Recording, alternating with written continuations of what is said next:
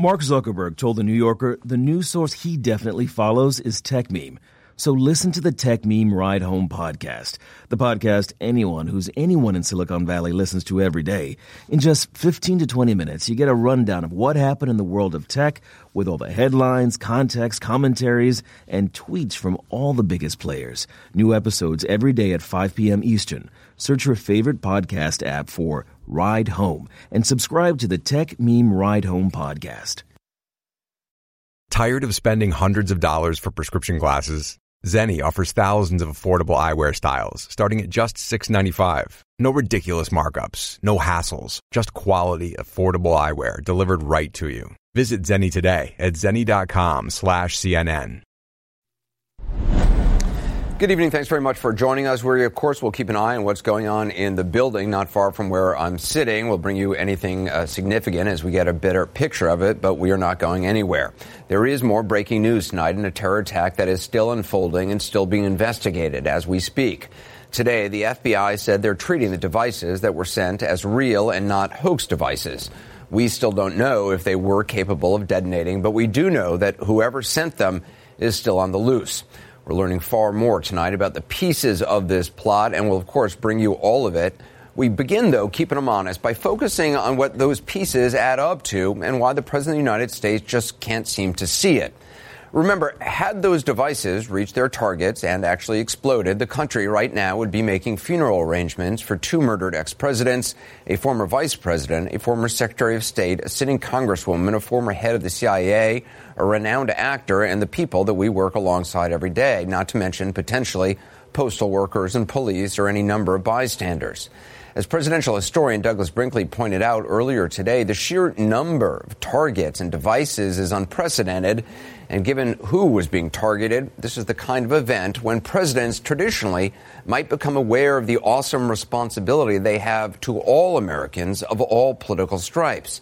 It is a moment that traditionally inspires deep humility. It's a moment for leadership. We're often reminded that Donald Trump, of course, is not a traditional president, nor right now is he acting like a traditional leader.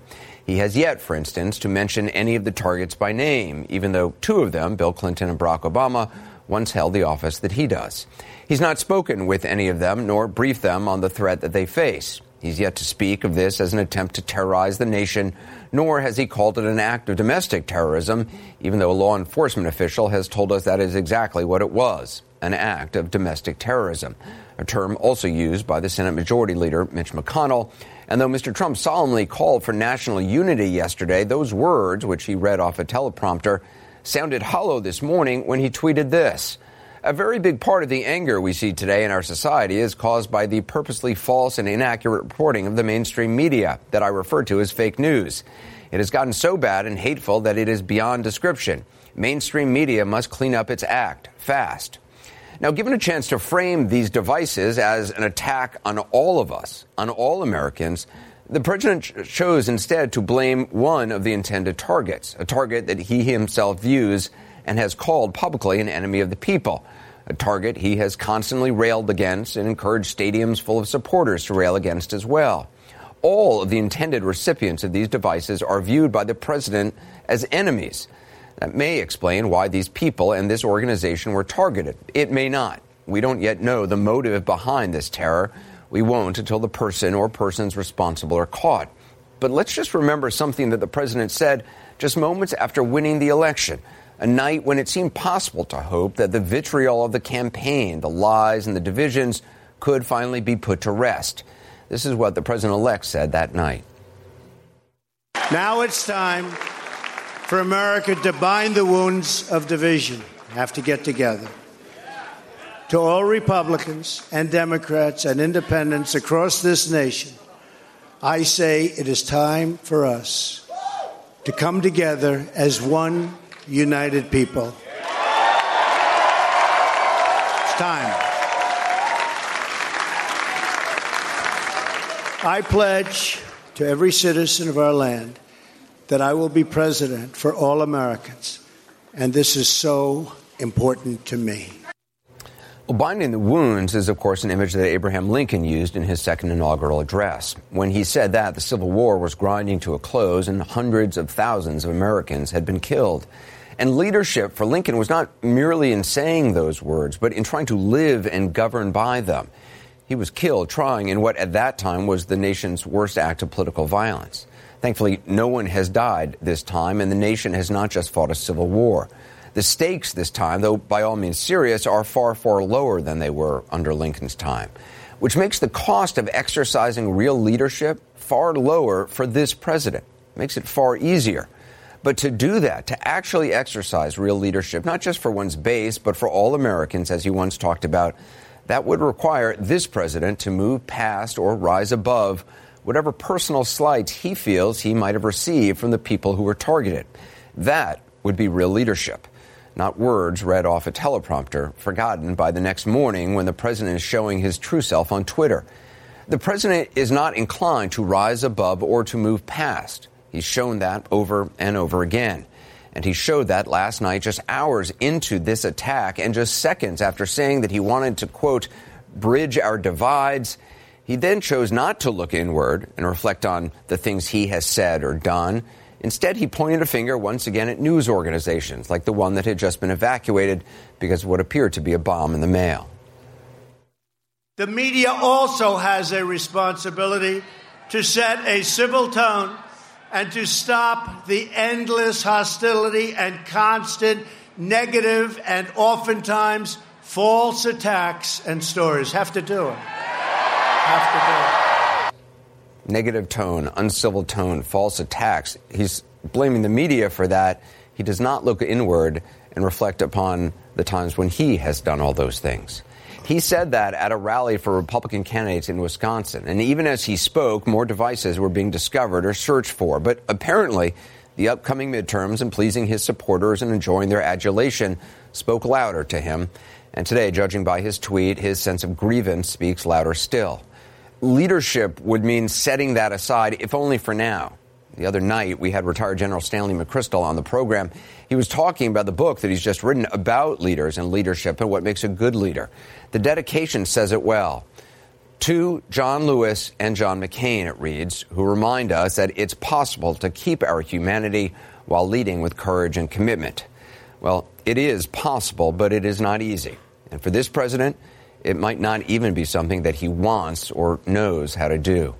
Want to get the latest now on the investigation. Authorities here in New York briefed reporters late today. CNN Shimon Prokupecz was there. He joins us now. So, what have you learned? Uh, what's the latest development? So, there have been some pretty significant developments in the investigation, certainly for the FBI. Uh, they are now at this sorting site in Opa-locka, South Florida, and they're zeroing in on this site because they believe, if not all, perhaps most of the packages that were sent came through this site. Uh, the other thing, uh, there seems to be a large focus now on the South Florida, Florida area area by authorities looking for leads, trying to figure out uh, if the person who sent these is from the South Florida area. So certainly, you person know, or person, or person or persons. And I can tell you, Anderson, you know, authorities tonight and law enforcement are pretty optimistic. You know, earlier today, yesterday, we weren't getting the same kind of optimism from them. But there seems to have been some developments in this investigation uh, that has authorities thinking that you know uh, they may be making uh, some significant moves here, uh, that they may have a, a break here, and certainly now that they know where some of these packages uh, came through. The the FBI and authorities have kept a pretty tight uh, lid on what they know about the devices themselves. Were there actually explosives inside? What, were they capable of detonating? Um, we don't really know much about the details of the device. No, and, usually we tend to know more about these devices, but for whatever reason, in this particular particular case, the FBI and the NYPD here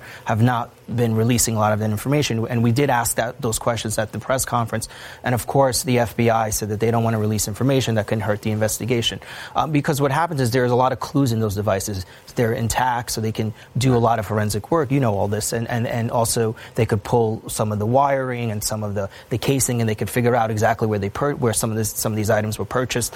Um, the other thing is, I think they really don't know in some cases whether or not these devices could actually explode, and they want the forensic work and the lab work that's going to be going on in the next few days over at Quantico at the FBI headquarters in Quantico to to figure out, hey, you know, could this have really exploded? What were we dealing with before they tell us publicly exactly uh, what these devices were? How could how could they have exploded, if at all? All right, Shimon Prokupecz, appreciate it. Thanks very much. More now on the mystery of how some of these packages actually got around the country without postmarks. CNN's Rene Marsh joins us now with that. So it, it is strange. Explain that some of them did not have postmarks, and what, what have you learned about that? Right. So what we know is that uh, several of the suspicious packages they were missing this critical clue that could actually have helped uh, investigators. And we're talking about the postmark. It's not visible in the uh, photos of several of the packages uh, that CNN has reviewed, all but one of the packages actually had a postmark, and that Anderson only adds to the mystery of where these packages originated from. Now, as you heard Shimon said,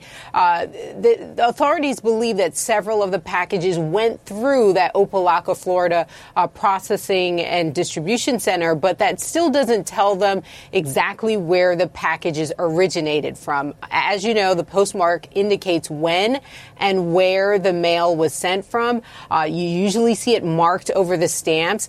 Uh, you cannot trace stamps, but a postmark is so distinctive, it could actually help investigators focus their search. But at this point, it's unclear why many of these packages did not have the, the postmarks. I mean, isn't everything sent through the mail? Um, you know, with stamps, doesn't it get automatically a postmark, or is there something about that it was a soft package? And I mean, is there an explanation of why something wouldn't have a, a postmark? Right. So, so they are confident that that all of these packages did go through the mail. But to your question, uh, no, not every package gets a postmark.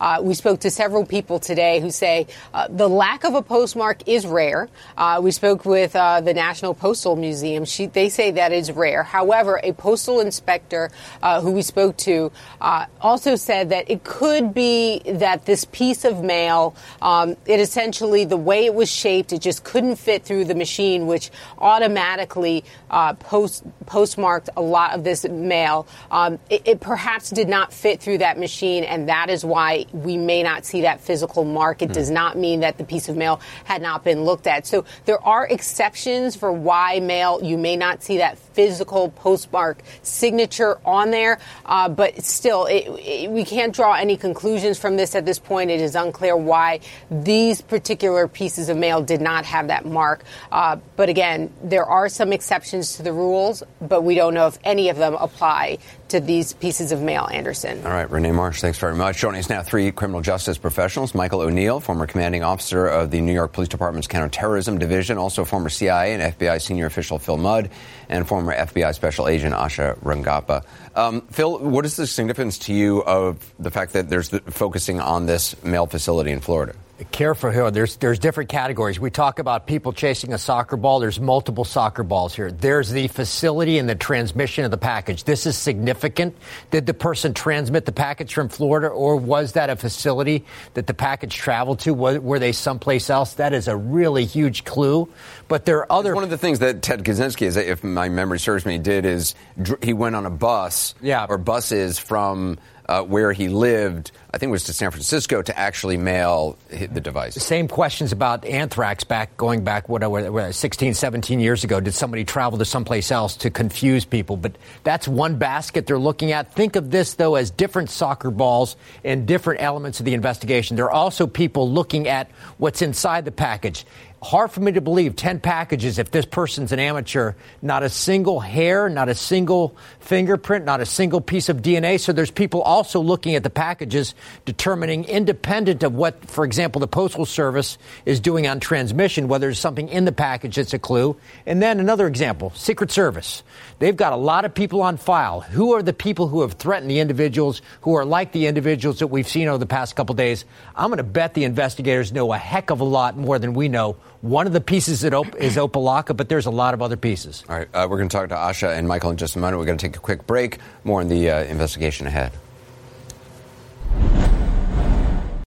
Tired of spending hundreds of dollars for prescription glasses? Our friends at Zenni Optical offer a huge variety of high-quality, stylish frames and state-of-the-art optics starting at just 695. You can get multiple frames with this great pricing for less than one pair elsewhere. Start building your eyewear wardrobe from the comfort of your own home at Zenni.com. With the latest trends in eyewear available in hundreds of frame styles and materials, there isn't a better way to change it up for every season. Plus, Zenni offers prescription sunglasses at incredible prices. Visit Zenni today at zenni.com slash CNN. That's Z-E-N-N-I dot com slash CNN. Police in Miami Dade County are tweeting tonight about new activity at that Miami area mail facility. These are aerial images from local affiliate WPLG. Now, the tweet reads Our bomb squad and K9 unit are currently providing assistance to our federal partners at the United States Postal Service Opa-locka mail facility as part of the ongoing investigation into suspicious packages located in other jurisdictions. This assistance is as precautionary is as a precautionary measure. Joining me again, Michael O'Neill, Phil Mudd, and Asha Rangappa. Mike, just in terms of where I mean, uh, with your expertise, as you look at what we know now, what we don't know, where, where, do you see this investigation? What interests you the most? What I see is there's a lot of devices, there's a lot of potential evidence there, uh, both on the package, on the device itself, whether it's trace evidence, uh, and a technical assessment of the device. It all kind of teaches you something. Even if they had exploded, you could still sometimes get evidence off no an doubt. exploded device. The fact that they didn't, it's much better. Much better. And if he was sloppy at one point putting this together, there's maybe some trace evidence or latent prints. Uh, they will go through that exhaustively to find something like that. Uh, plus, the device itself kind of gives you some um, direction on what you think the motivation of this might might be mm-hmm. on the construction of the device. The the I mean, Phil. Obviously, one looks at the, all the, the targets, uh, the intended targets, um, it would seem obvious what this person, what they all have in common. We, frank, but we don't know what is in the mind of somebody else. Somebody might have wanted to make it look like something, uh, uh, you know, someone was following the president's rhetoric and, and was doing this uh, to make it bad for the president. we frankly, I just think it's important always to point out what we don't know. We don't know the motive of this person. Sure, and it, I, find, I, find, it interesting the, the percentage of conversation in the public forum about what the motivation was versus the percentage of conversation if you're behind the curtain. I can't imagine when I was at the FBI doing, you know, a thousand cases, how much conversation would be about motive. The question would be about, for example, what are the signatures of the device? You look at all the tape, At this stage in the investigation, you're saying they're not talking correct, about motive. Correct. As soon as you got into an apartment, for example, I'd say, is there an indication of motive? Because if there's an international dimension, you'd say, who else is involved? Who motivated this person? Who trained him? But at this point, the basic questions about you look at the tape around those devices. Is there a fingerprint on one of those pieces of tape? You're almost like think about going up against a mountain. You want to climb a mountain and it looks like a piece of glass. You want one finger hold, a hair, a piece of DNA evidence, some mistake when the person mailed the package where the person actually went to a facility. Right now, I'm not worried about why they did it. I'm worried about one handhold on a glass mountain that allows me to say, okay, game on. We're going to finish this. Uh, uh, Asha, if you can, just take us inside an investigation. What do investigators be, what would they be looking for at this facility to try to help them narrow down exactly what happened? Well, at this facility, this is one stop in what the FBI is doing in tracing the journey of each of these devices. They're trying to go from the point of arrival, every field office uh, in the jurisdiction where one of these devices was received um, is involved in this, and they're basically tracing them back to see if they can pinpoint um, an, a point of origin. Now, as you mentioned, that doesn't mean that that point of origin is where the suspect or suspect could be located, but it can tell you things. For example, if these devices originated from geographically disparate locations um, simultaneously, then you may be looking at multiple people who are coordinating versus a single person, just because that would be logistically infe- infeasible. Uh, the other thing, as Phil mentioned, is and, and, and the commissioner mentioned also that these are going to be being an, uh, forensically analyzed at Quantico. And I want to emphasize that in addition to DNA evidence, they also have the components of the bomb itself. Um, these have not been detonated, so they have each of these. They have 10 of them. And Quantico is very good at what they do. They, even though these are readily available materials, they can often trace these materials and ingredients back to sometimes individual stores where those could have been purchased. And then you have things like video cameras, receipts, payment methods, um, if you can narrow down a time frame where that might have happened. So it's moving methodically along. Um, as Phil mentioned, this is about looking at what do you have in your hand and what can you, what is the next step that you can take to learn um, mo- a little bit more about it so you can start narrowing down. Right. Mainly, I think at this point, the geographic scope. M- Michael, you know, uh, it's now cliche. Everyone talks about the signature that bomb makers have. How true is that? I mean, you would see that on television yeah. programs all, all, Professional all bomb makers, Unabomber, for example, had a, a, signature of kind of how the devices were made. Sometimes it's not intentional, like the signature of this would, could be the commonality amongst the devices. Mm-hmm. Switch is always the same, it's the same brand. It's, the wires were always the same, It was set up that way. So that could be a signature device. It helps. And there's a great database in the FBI that, that ca- ca- captures those signatures of all devices. And, and it, I assume there's a database of the various kinds of bombs that can be made and where somebody might learn about that, which might provide some clues. I mean, if, it, if it's a military right. style, that might provide clues. Or in military style, you're probably dealing with a very serious bomb maker. Uh, a pipe bomb, unfortunately, is the most commonly used explosive device by attackers. It's worldwide. Uh, unfortunately, it's very simple to make. It's an easy and very simple device to make. You can find the, the uh, parts online, and you can find the directions online how to make it. That's, that's what makes it. It's all out there. All this stuff is out there. It's all out there. You'd be you'd be surprised at how specific some of the bomb specialists can get in terms of signatures on bomb. I remember years ago talking to one of our bomb techs at the CIA about a bomb. The individual, the bomb tech, was telling me they could determine based on the bomb whether they thought the individual was, was right-handed or left-handed, hmm. based on signatures. What was the signature? How did they solder the wires in the bomb? They're looking at soldering, saying, we think this person was left handed or right handed based on where the solder is. Incredible bomb specifics based on, the, on the, what you can acquire from an unexploded device. Is it device. usually an individual who is behind de- uh, multiple devices? I mean, the idea of multiple people working on similar looking devices. Right.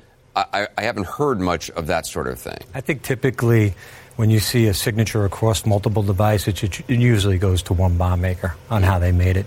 And to what Phil said, exactly true. Like, you know, how they cut the wires, how they crimp them, they all tell you something mm-hmm. about the individual that might have put this together. And, and Asha, I mean, the person or persons responsible, they've obviously, we talked about left behind a lot of clues. Whether that was by intent or just sloppy work, that would also be something that investigators are trying to determine, I would assume. That's right. And we have to remember that there could be false clues. So we've just mentioned the Unabomber Ted Kaczynski. He left false clues in his bombs. Now he also had a PhD. He, you know, did he did 16 bombs over a period of 17 years. So he was learning from each one and was getting more sophisticated with each one. Here you have 10 in a span of 5 days. I mean, the person could have been working on them for a while, but I think the likelihood of sloppiness or mistake probably goes up statistically in that kind of situation. All right, Asha Rangappa, thank you. Phil Mudd, Michael O'Neill, appreciate your expertise. Thank you very much. I want to give you a quick update now on what's been going on uh, here at the Time Warner Center. Law enforcement officials tell us they are responding to two suspicious packages on level three of the uh, the shops in this building. Evacuation was limited to certain areas. There's no known threat. Just uh, they're operating out of an abundance of caution, uh, as the uh, the police department is doing. As we've said, President Trump is not backing off one bit on his criticism of the media, not reflecting on his own uh, rhetoric over the last two years. Coming up, we'll hear from former Vice President Biden on civility. Two of the suspect packages, of course, were addressed to him, and we'll go to the White House for the very latest. Remember, to create an ad like this one, visit purewinning.com slash CNN. Well, as you know, President Trump has called the media the enemy of the people and has elevated the term fake news into a national conversation. And now he's blaming the media for what he said was the anger in society because of, quote, purposely false and inaccurate reporting. Two of the packages were addressed to former Vice President Joe Biden. This afternoon, he spoke about it publicly for the first time. We've got to turn off this hate machine. We've got to come together. The American public have been all over the nation people want us to be more civil. People want us to choose uh, hope over hate. They want us to choose for real. I mean, it, it, it's guttural. People understand that, and words matter, folks. Words matter. More now from CNN's Kaitlan Collins at the White House. So the, the president clearly is digging his heels in here, laying the blame at the feet of, of the press. Is there any indication that he is looking inward at all or reflecting on some of the rhetoric he himself has used, you know, referring to people as evil or the enemy of the people, etc. There's not, Anderson. In fact, it's actually quite the opposite. The president thinks that he's got a working strategy and he thinks that he has nothing to do with anything that has happened over the last few days. And he wants to make that pretty clear. And that is why he is going after the media and renewing those attacks on the media, even just a few hours after he called for unity. He's been on the phone with allies all day. He's been talking to aides, and he thinks his strategy of saying that it's the media that's dividing the country with this angry rhetoric, that is working. He thinks that's a winning strategy so far, and he plans on sticking with that. Now, a lot of those aides and allies he's been talking to are agreeing with him. They think that he is unfairly covered by the media. They think that the media has unfairly linked him to these incidents because of his angry rhetoric and what he said, and they think that has nothing to do with what's gone on. Uh, so he's not getting any pushback from his aides and from his allies that he's been speaking with. So certainly it seems to be this is what he's going to continue doing. This is the approach he's going to continue to take. He did speak with the New York Governor Andrew Cuomo today. They updated, uh, he updated him on the investigation. They talked about that, but they didn't have any conversation about the president's rhetoric and cooling the temperature or taking this opportunity uh, to address the nation in a more unifying manner than attacking the media. And Anderson, one other thing I do want to update you on. We've been talking about how the president hasn't called anyone who's been the target of these attacks President Obama, Hillary Clinton, Joe Biden, who you just heard from there. And I just got off the phone with a really senior White House official, and they said they are very sure and very confident the president has no plans to make any calls to those, to those people. Kaitlan Collins, I appreciate it. Thanks. Let's get perspective now from David Gergen, who served four presidents, and journalist Carl Bernstein uh, of Watergate renown uh, and more. Um, David, I mean, I, this strategy from the president, uh, not surprising, I suppose, disappointing to some and to supporters. It's I, why they elect. I don't think he has a strategy on almost anything. I think he has reactions. I think he plays it by ear, and I do think he thinks it's working. Uh, he wouldn't continue it, uh, but it's it's really worth understanding and remembering. There have been a lot of books uh, recently about authoritarianism that's been creeping up all across Europe, uh, and how we how countries go down that road toward authoritarianism. And the books almost all agree. One of the first major things you do is to silence your critics, especially in the press. You try to find you try to delegitimize them and and discredit them so that they won't be taken seriously in what they report, and then you can run over them. And that is, I'm afraid, I'm, I'm reluctant to say this, but it seems to me that's what we're seeing. That's the strategy. Well, that's what he's doing. I'm not sure I'd call it a strategy. Right. Um, do you think, Carl? Um, did you expect anything different from, from, from this president? I mean, it was fascinating last night to hear him, you know, read off a teleprompter about, you know, uh, lowering rhetoric and not, uh, you know, demonizing one's opposition. Um, and yet, coming from this president who has, you know, called opponents evil and an enemy of the, the people, and, you know, in a few sentences later was blaming the media for being targeted.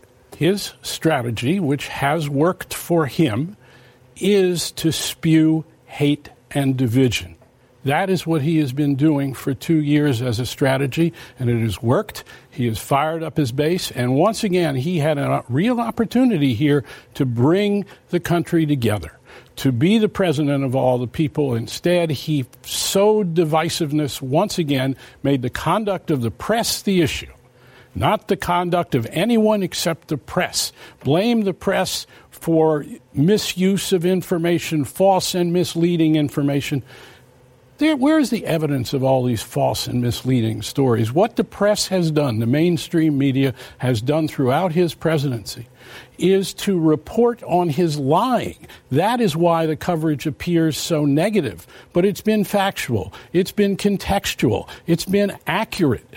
And that is what the beef the President of the United States has, and he has managed to put it out there in such a way as to rev up the country that supports him and believes that we are the issue, not the President of the United States and his hate and divisiveness. It, it is striking, Anderson, that some of the worst uh, rhetoric that's come out of his mouth has happened in the last few weeks, and his numbers are going up. Mm-hmm. You know, it's, it's Not an approval accident. rating. I mean, Not an accident. It's not an accident. It, it is striking, and it really, I, I think, at some fundamental level, because the press has been a foundation of the First Amendment, and everything that's grown out of that. And you know, you can go back to Jefferson or any Madison, anybody you want, and they'll all tell you how important a free press is to to this republic. Uh, and uh, you know, it's just like we've thrown all that out the out the door. And what we have now is something I think goes far beyond anything Carl and I have seen. You know, we thought when, with Nixon, we were seeing the edges because he had an enemies list. He, right. uh, you know, he always went after the press and so forth and so on. But this is much more systematic and it's much more, it's much deeper. I mean, this whole administration turns in part on that theme. Throughout, it, it, throughout our history, the president of the United States has set the tone of public discourse in America. That's why Washington and Lincoln are our most revered presidents. That's why Roosevelt has been revered because of the tone they set. We have never had a president of the United States, including Nixon, yeah. for all his criminality and making the conduct of the press the issue sometimes. No president has ever spewed the kind of consistent hate, disdain, and division. Yeah as this president of the United yeah. States has. And it is basic to who he is.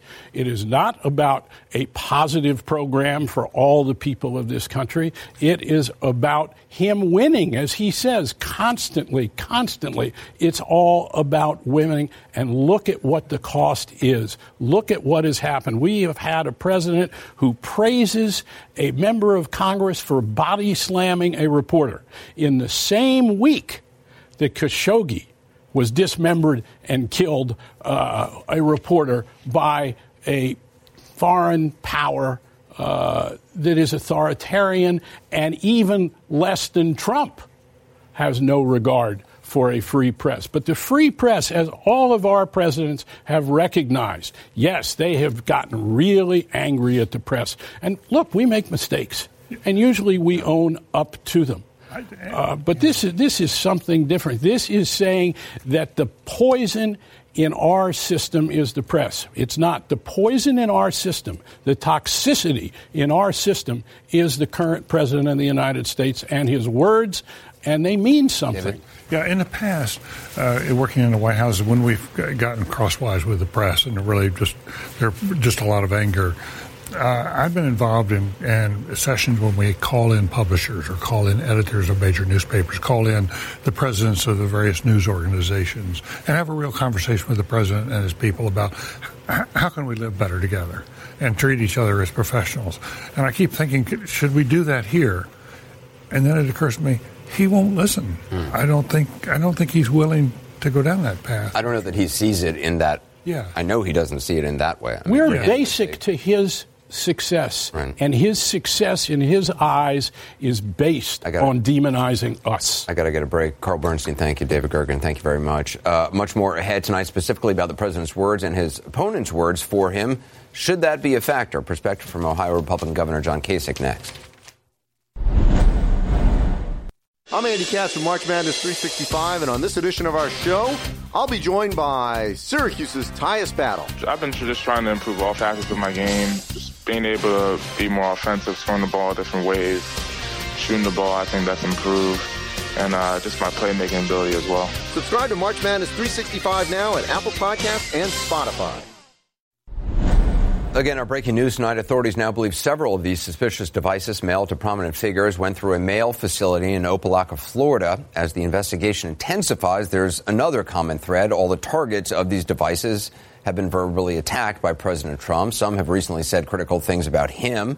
First, the president's divisive rhetoric. Hillary wants to abolish, essentially abolish, the Second Amendment. If she gets to pick her judges, nothing you can do, folks. Although the Second Amendment people, maybe there is, I don't know. Maxine Waters, a very low IQ individual. Biden, I hear Biden wants to take me to the back of a barn, he would be in big trouble, I will tell you. Replenish the Such a nasty Trust woman. Fund. You know, with Biden, you go like this, and he goes down. I said it the other day. Yes, she is a low IQ individual. I mean, honestly, she's somewhere in the mid 60s, I believe that. Now, here are some of the pointed words spoken by those who have bombs addressed to them. You cannot be civil with a political party that wants to destroy what you stand for, what you care about. Michelle says that, you know, when they go low, we go high. No. No.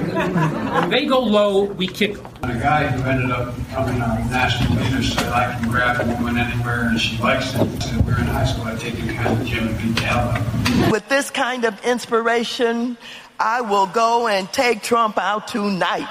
I mean, he's so blatantly stupid. He's a punk. He's a dog. He's a pig. He talks how he wants to punch people in the face. Well, I'd like to punch him in the face. Well, there's also the criticism for the president from John Brennan, CIA director during the Obama administration. The package we got here at CNN was addressed to Brennan. Back in July, he posted this tweet after the president met with his uh, Russian counterpart. Donald Trump's press conference performance in Helsinki rises to and exceeds the threshold of high crimes and misdemeanors. It was nothing short of treasonous. Not only were Trump's comments uh, imbecilic, he is wholly in the pocket of Putin. Earlier tonight, I talked about the attacks and harsh language from all sides right now with Ohio Republican Governor John Kasich, former rival of President Trump in the 2016 presidential election. Governor, whether Secretary Clinton saying you can't be civil with a political party that wants to destroy what you stand for, Eric Holder saying when they go low, we kick them, is it fair to equate that with some of the, the vitriol of the language that we've heard from the president? Well, I, I, think their language was completely inappropriate. In fact, I criticized Hillary for it and was shocked that she said that. However, Anderson, look, I'm the governor of Ohio, and I have the biggest, the biggest megaphone in the state. I mean, other political people can say things, ones who are office holders, but I've got the biggest megaphone, and therefore I have the greatest responsibility. The President of the United States has the greatest megaphone, really, in the entire world.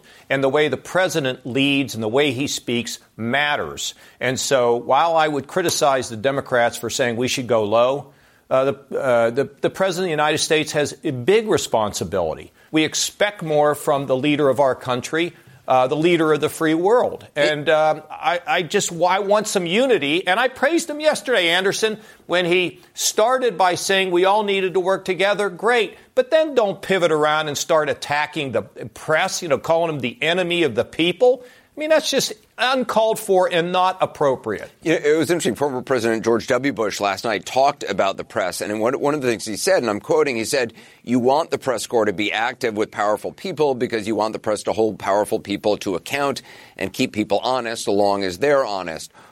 It's just so interesting to me that this president seems to be incapable of having the same. I don't even even know if it's respect that needs to be had, but just understanding uh, of what the job of the press is? Well, you know, look, the press is a, a, critical part of a free society. And of course, people in politics, a lot of times they don't like what the press has to say because they can make it difficult. That's their job, and you, and you need to respect that. But what I'm really concerned about is I'm really concerned about whether the president, and I'm, I'm starting to think it's not possible for him unless there's a Damascus Road experience, is unable to bring people together, that he does play to this base, that he uses this language. And, and I guess what we're seeing now is the unwillingness to take any personal responsibility and put it off on somebody else. Look, this is not a personal attack on, on Donald Trump. I, I want him to do better. I, when I heard his initial statement yesterday about we needed to get together, I praised him for it. That's what I want to see. But I don't want to see then a pivot to, uh, to more attacks and more rhetoric. And it holds true for the Democrats as well. They've got to be very careful about the way they conduct themselves and the way in which they scare people. You know, President Trump at his rally last night, you know, when he was talking on the teleprompter, as you mentioned, you know, he was talking about unity and not uh, not saying terrible things uh, about your opponent, your political opponents. But then he went on to say to say something off script. It seemed, and I want to play that for our viewers. And by the way, do you see how nice I'm behaving tonight? This is like, have you ever seen this? We're all behaving very well. And hopefully we can keep it that way, right? It was interesting to me to hear that because it does seem like sort of a, a, you know, he says something scripted and then it's a wink and a nod to supporters that what he's saying about coming together isn't really what he wants to say or isn't really what he may be saying the next day. Look, he has an opportunity, if he would seize it, to really bring people together. That is one of the jobs of a president, to calm people uh, it's the job of any big time leader, whether you're the CEO, whether you're the governor of Ohio, part of your job is to calm people down. Yes, we can say that we have problems.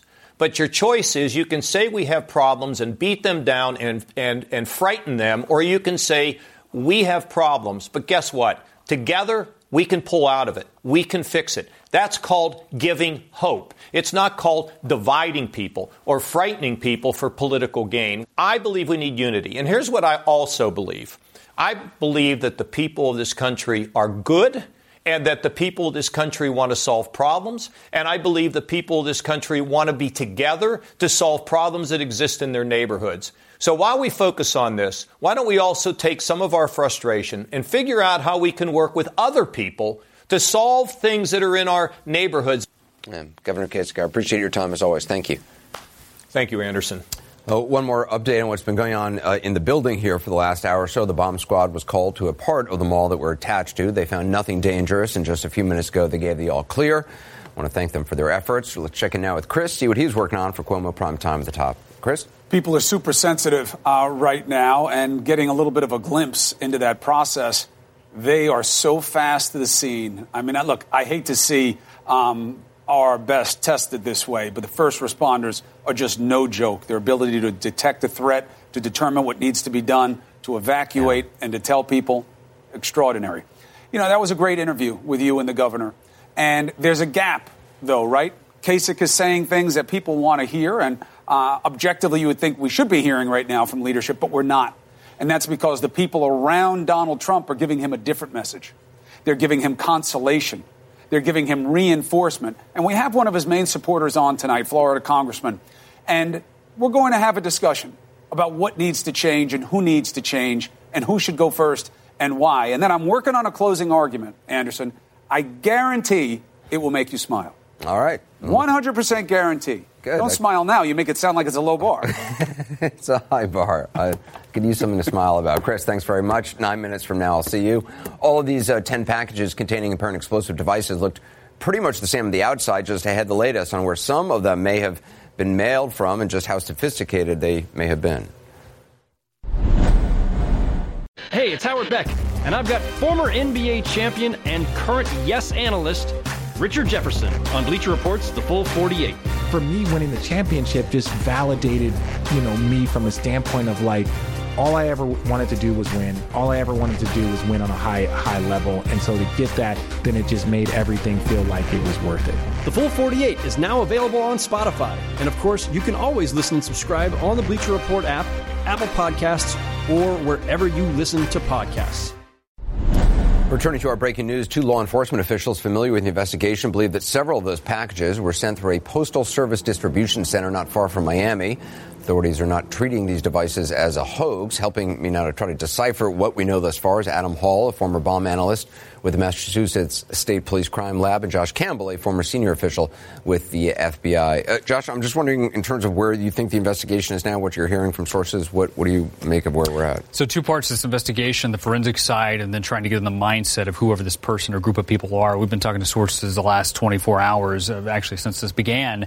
What we're told now is a lot of, uh, several of these devices have actually been transported from the New York area back to the FBI's laboratory in Quantico, Virginia. They'll undergo analysis. Uh, we're also learning about some of the uh, characteristics of these devices. We saw some of the initial reporting that there was uh, some type of ISIS flag that was on one of the devices. We've talked to some of our sources who are telling us now that law enforcement is not giving credence to that. They don't think that this is international terrorism. In fact, it looks to be some type of parody uh, ISIS flag, which you know again makes them believe this is international terrorism. So they're trying to rule things out. We're also uh, learning from our sources that there's an additional piece as far as getting in the mindset of the pers- this person. Law enforcement is really leaning heavily on these behavioral analysts, uh, analysts, the profilers that we often hear about, trying to determine, okay, what are the characteristics involved of someone who would do something like this? And it's going to come down to the target set, the people that they chose to go after. And one interesting lingering question is why none of the devices actually detonated. Right. There's a 100% failure rate here. If this was in fact intended to kill people, was it attempted? To, was an attempt to just scare people, which would still be terrorism? That's something investigators are looking at. Anderson.